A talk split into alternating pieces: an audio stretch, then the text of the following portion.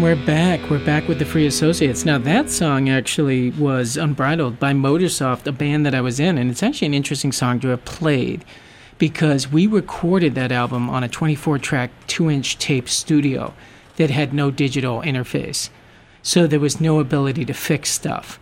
Now, you can kind of hear it in the song. Like, there's stuff in that song that no digital studio would release. Um, and I'm not saying it's necessarily you give me a blank stare, like, yeah, that's the problem with the song. No, I actually really liked it. It's just like, but that's what that's what the grungy like. No, I know, but you know those yeah, but, imperfections um, are things no, that you don't would, get uh, nowadays. I know you just don't get them nowadays because you can fix stuff. And it was interesting if you go on online on YouTube, someone. Do you know what quantizing is? No. Quantizing is when you take beats and notes and you lock them into the, where they're supposed to go. So, like, I could take a song and isolate notes and make sure they're played perfectly, you know, eighth note, sixteenth note, you know, and you can just do it if it's MIDI, you can do it a snap of a finger. You know, anything that's a little off, you just snap it to grid. That's just, Mhm. that's what it's called. And someone took when the levee breaks, the drum beat, they isolated the drum beat and they quantized it. You know, to basically prove that like this is terrible. Like John Bonham's original, of course, one of the great rock beats of all time, is really off, you know, but that's good. And when you hear it when it's quantized, you're like, oh yeah, that sounds so bad and canned. Yeah, yeah. You know, there's no there's no touch or feel to it. So there's an example of something that we're missing, and we're not necessarily aware that we're missing it. And certainly younger people aren't. Now, do you see what I'm saying? Like that's an, another aspect of technology altogether Yeah. the stuff you're not even aware that's gone away. I'll give you another example, and you, you may or may not be able to relate to this because you're younger than me. But when I was a kid, things went on at a certain time, and that was it. There was nothing you could do Yeah. to. Yeah. so like television shows you're talking about. yes, and, the Muppet yeah. Show was at seven o'clock on Sunday. Battlestar Galactica was at nine o'clock, I think, on Yeah. Sunday. I had to go home watch Total Request live because it started at two thirty. And there was something really kind of magical about that. And also Christmas specials, that was always a big deal. Like they would come through and they'd be shown once and that was it. And so again, like there's a lot to be said for having everything at your fingertips. I can go watch Rudolph the Red-Nosed Reindeer. I can show it to my kids in the middle of July. But there was such a sense of expectation and kind of shared communal thing going on with without eh, without with being limit being limited. And so there's that whole aspect of te- technology too that we've lost stuff that we don't necessarily even really register that we lost it unless we have a conversation about it like we're having right now. We're like, so in that case, that song, and you know, you can listen to some other albums like Exile on Main Street and stuff like that, and uh, you know, they don't get worn out because they are so flawed. Actually, they're like filled with mistakes. Art should be filled with mistakes. You know, Photoshop is great and it's terrible too you know it, it just you know i always look at these before and after photoshop uh, model photos. The model always looks way better in the before photo. They look plastic in the second one. I get why they do it. And so you're in media you're in rich media and technology. I mean is that something you advise your students to kind of leave imperfections? Are they aware of that? Is that even on their radar Uh, it depends on what you're talking about for imperfection, really. I mean, what you're talking about is, I would argue, is definitely not an imperfection. What it is, is it's slating. So if you take a picture like that, you're actually manipulating it to quote unquote enhance or, you know, supplement that picture. And we could talk about, you know, we could have an entire episode on uh, how that is um, kind of damaging to self identity, this, that, and the other thing. But uh, the thing that I am a stickler on is removing imperfections because of laziness. And that's the difference. I always tell my students, I go, if you make a a funny video, the, the kids love Adult Swim. Do you know what Adult Swim Yeah. is? You know, Cartoon Network, Adult Swim. It's been around for a while now, but it had different renditions. But um, when it uh, when it first came, well, not when it first came out, but one of the most successful shows on it is Tim, Tim and Eric Awesome Show. Yeah. Tim and Eric Awesome, awesome Show is a basically homage to the idea of public access, Yep. just kind of crappy TV, Lo-fi. this thing exactly. Yep. So when the kids make their crappy videos, they go, "Oh yeah, but no, it's like LO." I always say, I never want to see something that's LOL so random. Hmm Don't make something that is a piece of crap, be and try to pawn it off like it's Sure, it's art. good. Yeah, like that it's, like like you meant to do that. Like they, Tim and Eric, put a lot of time and effort in production and meaningful, thoughtful, aesthetic aesthetic choices, to Well, I- I don't know if you want to overstate it, but I get your point. Yeah, well, yeah. I'm not saying that they're they're doing it as artists, but definitely on the production value side, they're making those choices. Conscious. The deci- They are the making those co- choices cho- are conscious. Yes, exactly. Yeah, yeah, I get so that. that when it, when we talk about removing imperfections, it's not removing remo- or enhancing something to to fit a certain standard. It's you screwed up something. It's you realize that this picture right here is a little less distracting, and you can simplify the image by cropping it a little bit yeah. or maybe adding a vignette or doing something that is aesthetically pleasing to you as well because there's certain manipulations that you can do there maybe it's a white balance uh, adjustment maybe it's uh, just a different tint or hue but you're making those choices and you're you're making I have to say that that you know having recorded, I've done all kinds of recording. Having recorded in an analog studio, now that was a choice. Um, it was very liberating because those things that you're talking about really weren't there. We were doing the best we could with what we had, and without being able to kind of clean it up. So, and it was understood that we were in an analog studio, but we weren't trying to mess up. And you know, we are trying to make that song in time. It is not. It's like I just listened to it, and it's really like all over the place and that's okay because that's an aesthetic too. But it's almost was nice. You know, uh, you might be familiar with the Dogma School of Filmmaking. Do you know Dogma? the movie Well, no, not the movie. It was actually a school of filmmakers who are Dutch, I believe, and Lars von Trier was one of them. Okay. And they they created a set of rules that they had to live with.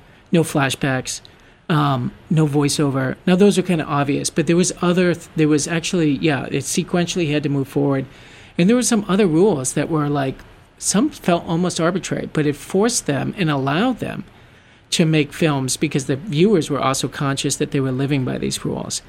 And so, you know, being in an analog studio like that was both liberating and confining at the same time. You know, it was it was confining because we just couldn't do much with the vocals. We couldn't do much with yeah mess ups. It was liberating in that we just again, that goes to something and I guess this is why I'm pursuing it. Because this is something we've also lost that we're not necessarily aware that we've lost, which is that there's something really liberating about like, well, that's all I could do, you know, because that's the technology, you know. Like I wasn't able to, to totally perfect it, but no one's expecting me to perfect it either necessarily. And people accept that there that a level of production is not necessarily there. And so I would argue that that's also perhaps gone too, that the production level has to be so high, or it has to be this other kind of weird postmodern production aesthetic trip, right? I don't know. Hmm. Um, if given the chance to have an entirely clean album that is very that I have, um, that I can break out everything into its tracks and everything, I would do that a hundred times, every single time, hundred percent, because I rather have the cleanest part that I can then take in a hundred different directions because it's clean, and go and manipulate in the way that I want, rather than say. Oh you, you well, have, you have obviously never seen the movie Walk Hard, the Dewey Cox story. You know what's hilarious? That movie's I just watched that that this weekend, Huh. and on top of that, it's my favorite movie. It's my favorite comedy. my favorite comedy. It is an absolute masterpiece. It totally is. Did you watch the director's cut? Yeah, Because Yeah. it's like 20 minutes longer. Yeah. And it's totally, it's actually twice as good as the non director's it is. Uh, that movie is just so. It's just the most beautifully meta thing that has ever been created. Well, the thing that the really advantage they have, in my opinion, is they're skewering biopics, which Yeah. are so tired and cliche. Oh, Right, it's so just satire it's to just the like absolute master. It's season. masterpiece. So you will remember the Brian Wilson sequence when he's in the studio. We need fifty thousand didgeridoos. so you know that scene, and I'm telling you, most most what you just described should be a clinical maladjusted term for like most musicians will have what you just talked about yeah, and they'll go through it And then they'll say, please don't ever let me do that again. because I don't want to take it in a hundred directions. That kills it. And also, you know, when I went from analog to digital, you know, and you probably see this with students, they just get caught in the toys. Yeah. A- and also another thing is that your performances go down because you can fix it, right? Yeah, you know, for like sure. The best kind of recordings are the ones where they're actually playing really good into a mic without hardly any effects. Like that's why you hire studio musicians because they can do that. You don't need to fix it later. It sounds right the first time, and it's not quantized and like cut. I mean, I'm telling you, I've been through that digital experience with recording, and it's terrible. If I were to ever record again, I would go to, I'd find an analog studio and just say, let's live with this. Let's unplug the Apple and let's just put this on tape because that was a great experience. I had a great time. And, you know, it was a relief to be like, okay, well, we're not in a digital studio. This is not going to be perfect. It is what it is. But it's also, Keep I mean, moving. I- I agree to a certain extent. I also you think it's about the um, the mentality of those who are being recorded. So I've been in with my buddies, and they've gone like, "Oh, I want to just take the uh, the second chorus again. I just want to just do that part. Okay, one, two, three, boom." And I've watched them sit there for fi- 15 takes doing it, and I'm like, "All right, all right, come on, guys." Yeah. Like I'm somebody that's like, "Okay, let's keep this, you know, let's keep this train moving." okay, but you just said you want it, it absolutely so Exactly. you can take So it if- into a hundred directions. Because I can you, make those you just- executive decisions and I know the re like we make as teachers we make hundreds if not thousands of executive decisions a day. Like you come in my my room fourth period I can't even get a breath out to say hi to you because there's there's Wow, things coming all over I get and it, and I expect it and respect it. so it. like if you're somebody that cannot make executive decisions is somebody that kind of waffles over these decisions to be made then you're going to get lost in that. But I don't think I would get lost in it. Well, I would want the the ability to go my own direction and try a, c- a couple of different things. Well, I'm sorry, but that just sounds like someone who's just has never gone through this experience. you know, it- it's we like only played live. yeah. Only. Well, and that's the other way to go. It's just like never record. I, I'm surprised there aren't more bands that just say we're just never going to record, and we're just going to play live. And if you see us, you see us, and if you don't, you don't, because there's no money to be made on recordings. I mean, they're only promotional materials for live shows now. yeah, And that's the other thing, and I think I've talked about this on the show, is that live bands are so good now that I don't want to see them because soundboards are so good and technology is so good, and they've gone to Berklee School of Music, and I'm just sitting there like, wow, you know, this is really good, but it does not moving me. I like the mistakes. My grandmother had an aphorism that she'd always say, which is every fault is a fashion. You know, Huh, that was one nice. of oh yeah, it's a nice one. She would always say every fault is a fashion. So when there was a mistake in something, that was fine because that's what you wanted. That's where the new stuff comes from. You know. So I would argue that this is another lost. It's something that's lost. And again, I don't want to get maudlin or anything. And I do have to say, upon reflection, you know, if it's 1919 and it's Hitler, I'm definitely throwing him in front of a trolley. oh no question. I'm clumsy. The internet's right in front of me, and I'm if he's a it's small trolley. baby, I'm doing it. Yeah, well, definitely. But I'm right in front of the. There's a trolley coming, Whalen, and the internet's right in front of me, and I'm like pretty close to throwing it in front of it. And if I'm close to throwing the internet in front of a trolley, then we should be throwing robots and CRISPRs and stuff like that in front of a trolley as well. Yeah, but it's, no, no, Why not? because CRISPR didn't. Well, oh my god, I almost said CRISPR didn't kill millions of people, but it could. And that's exactly your point. Yeah, my point. Yeah. I just gotta- had that epiphany right there. But we got to get ahead of this. If we got to get ahead of this, we well, got to got to be get ahead of the Chinese because they're already doing experiments. right. No, I know like that the cat's, are. you know, the genie's out of the bottle on this one. Is it out of the bottle Yeah, already? We're we're we're too late. So what are we not too late to stop? I think we're not too late to stop a truly very smart artificial intelligence that is going to we have machine learning for sure but they haven't connected the dots of that sentient artificial intelligence we could pull the plug on that we will not Mm-hmm. we won't Yeah, because it's just too you can never pull the plug. That's is just that's just too appealing to society You know, you can 3D print guns now. That's kind of what like the guns thing is to me.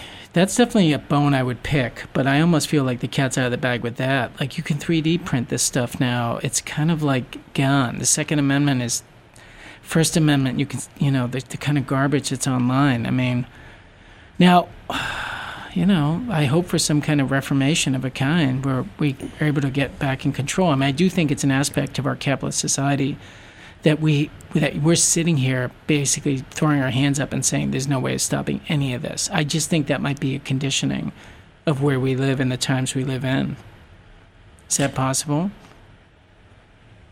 Yeah, I mean, I think that there's there's two paths we can go down here.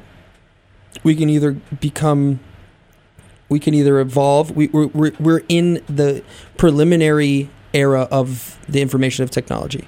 You know, the the information. Um, the information era just started. We're just figuring out how to do this. So we either become, we truly develop more compassionate and realistic uh, protocol, or we devolve into uh, just monkeys with more sophisticated, you know, tools.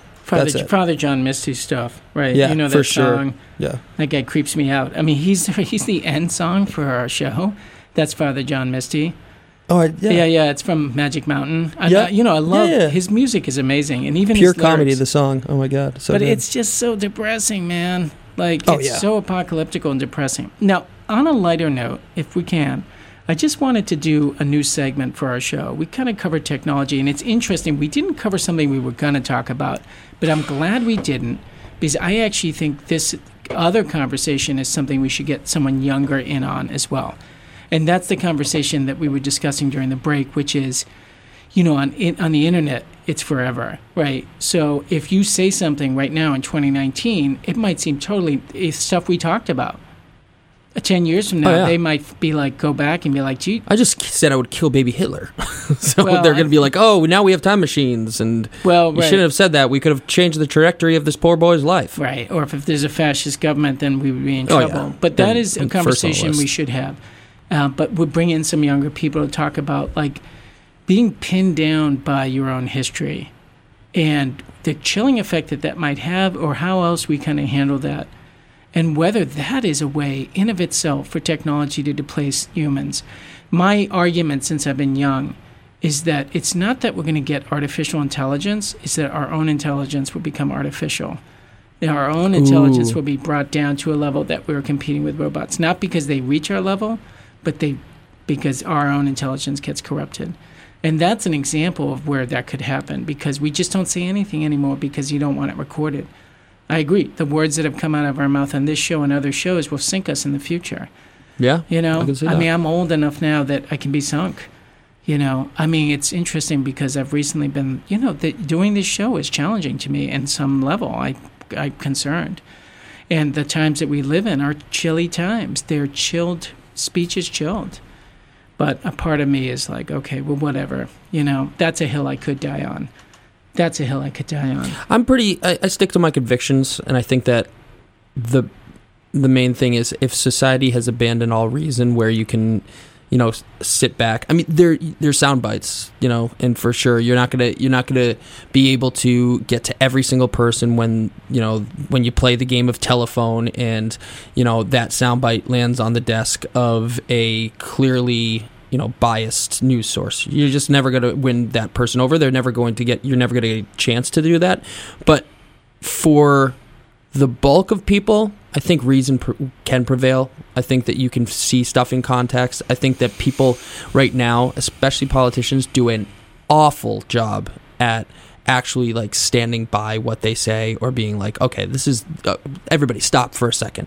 Like how many times have you ever heard that? Like somebody go you know everybody just hold on like go look at this it's a polished artificial answer Yeah. that they've come out with well, honestly, it's why Trump did well in a lot of those primary debates. in because he sounds like he's not artificial but he's just ugh. Well, listen, I'm not going to defend the, his tone, but a couple of things he did that were very effective, in the, particularly in the primary debates, was he would he did seem like he wasn't playing the game, and also there were times where he was like, "Oh, good point."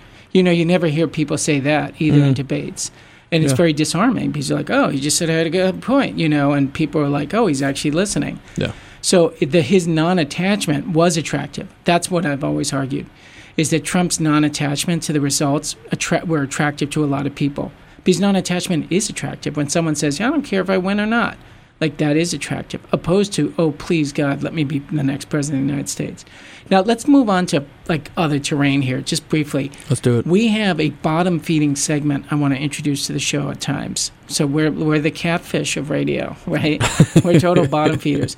So we are stealing someone else a Vice column's question. We're stealing it out from under them. There's a guy Okay. on the Huff Post. It's called Ask Bear. Like beer, like an Bear? animal. Okay, bear. not I beer. I don't Like, ask what type of beer you want. well, I have a trouble Busch with Light. that word. I have trouble with that word. But yes, ask B E A R, Okay. and he's like an advice columnist. I'm sure he's a nice guy. I actually look more like a bear than this guy, so I think it's okay that I steal this. I'm going to do it very quickly. I'm very curious about what you will say about this because this is in your wheelhouse. Hit me. I'm part of a friend group that's pretty close and does a lot of things together, even though we don't all live in the same city. We call ourselves the Breakfast Club, though we're really more like the Big Chill without the suicide. We definitely show up for each other's weddings and big birthdays, and we just got our first baby, so that's fun. We all met as interns and bonded. Anyways, people are super good about sending flowers when someone someone's persons die, dies, or sending takeout when someone's sick, or sending birthday cards for birthdays and so on. Except for me, I mean, I'm good about it for others, but I often feel overlooked or forgotten, especially when I'm having a hard time. I wonder if it's because I'm the only one without a real be- bestie in the group. But I've sent a ton of flowers and takeouts and birthday cards and edible arrangements and balloon bouquets and so on. Pictures kind of starting to form. And I've had a million phone calls when other people were in a hard place and my grandfather just died and not really. No flowers, very few checks ins, one card. Especially where weird because most of them had met him a few times. I don't know. I like them a lot and we've done a ton of things together, but right now it feels like I'm not part of the group. I don't know why. Is this a sign? Should I just quietly ghost out the situation? Should I call it out? I'm not really big on having my feelings on people, so it seems way easier to just drift away. But I guess I also want to know if I'm doing something wrong. Am I a bad fr- at friendship?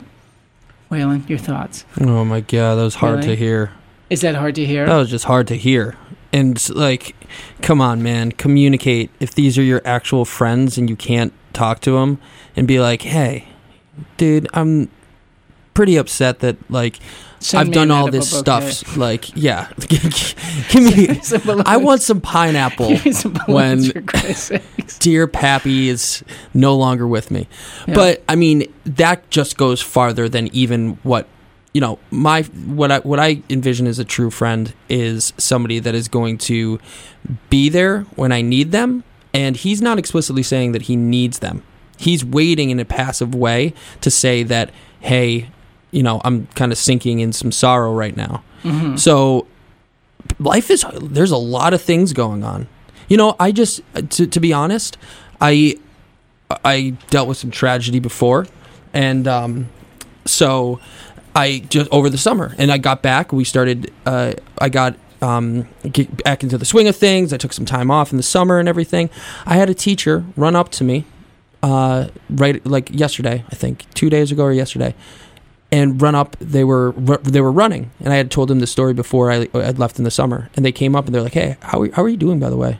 Huh. And I stopped and I thought it was like, no one has asked me that in a in a long time. Hmm. I was like, not even my good friends. I said that the other day. I said, "How are you doing, Whalen?" Not about this. Not about this. Not about this. But Okay. like this is like that. You know, like Okay, this is point. this is a I this is a big event. here. No, like Yeah, how yeah, you get doing is like you know No, no. I how you doing. I get it, I you know, um, and you're you're very good at that. You you check I in a lot. care. But um, yeah, no, I Huh. think that if I really needed something, because I've been pretty good at handling, I'm pretty good at internalizing stuff like that. When I do need, you know, Do you feel like your friends are checking in with you?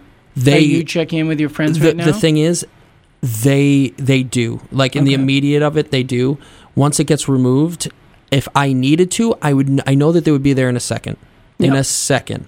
But it's not something like this is just so passive like you, this there's no surface signs or anything like that and people handle things differently they might have an opinion of him that he's very strong he doesn't need any of that stuff setting chinese and, and flowers is not my style at all Wait a second, though. That seemed like such a cool thing to do. Sending takeout to someone in a different city when they're sick. I mean, that's cool. That seems this like might be a guy that's trying to get DoorDash stock or something. I don't, I don't This know. could be, but I mean, the balloons. You but know, what's you your want- what's your take on this? I don't know. It's a good question. I mean, it does sound like I hate the idea of materialistic stuff like that. In, yeah, in, I the, in understand the wake that. of a tragedy. Well, I don't think. Right. I don't think I'm not a flower guy. no. I, I don't think that's probably what this person's looking for. I think they'd much rather have a phone call.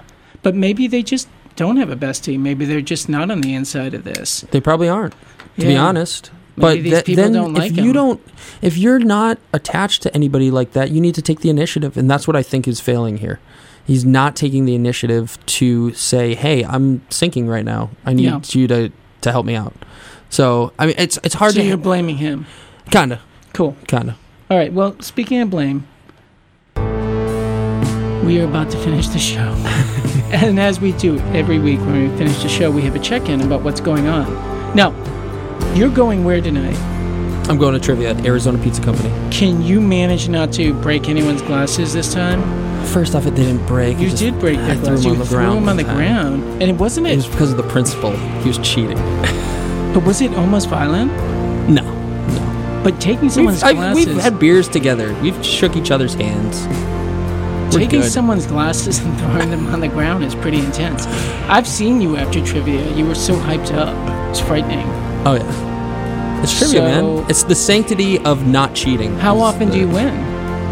Um, I would say we probably have a success rate of like I don't know, eight nine percent, ten percent. That's not bad. You That's have not a, you have a crew. Oh yeah, four have a years group. we've been going. Is that Four right? Is this like college friends or is it also from the high school? High school It is and college. Interesting. No, no, not from the high school. From high Ah, school. From high school. Yeah. Okay, cool. So is this like the like one of the highlights of your week? Every single week for four years we've been going, and I've said. I, I can't do you know I can't do that I can't do this I have a meeting on Thursday people are like you have a meeting at eight o'clock I'm like yeah I got a meeting with a pitcher of Rolling Rock and a Oh, quesadilla Oh, nice. Oh boy, I love it. I mean it's no Busch Light so Right. Well, you got to do what you got to do. All right. Well, you have fun doing that, and I'm gonna go home, I think, and cut some radio together, and everything will be fine. The robots will take over, and the CRISPR will. Hopefully, there's the a robot that can cut it for you soon.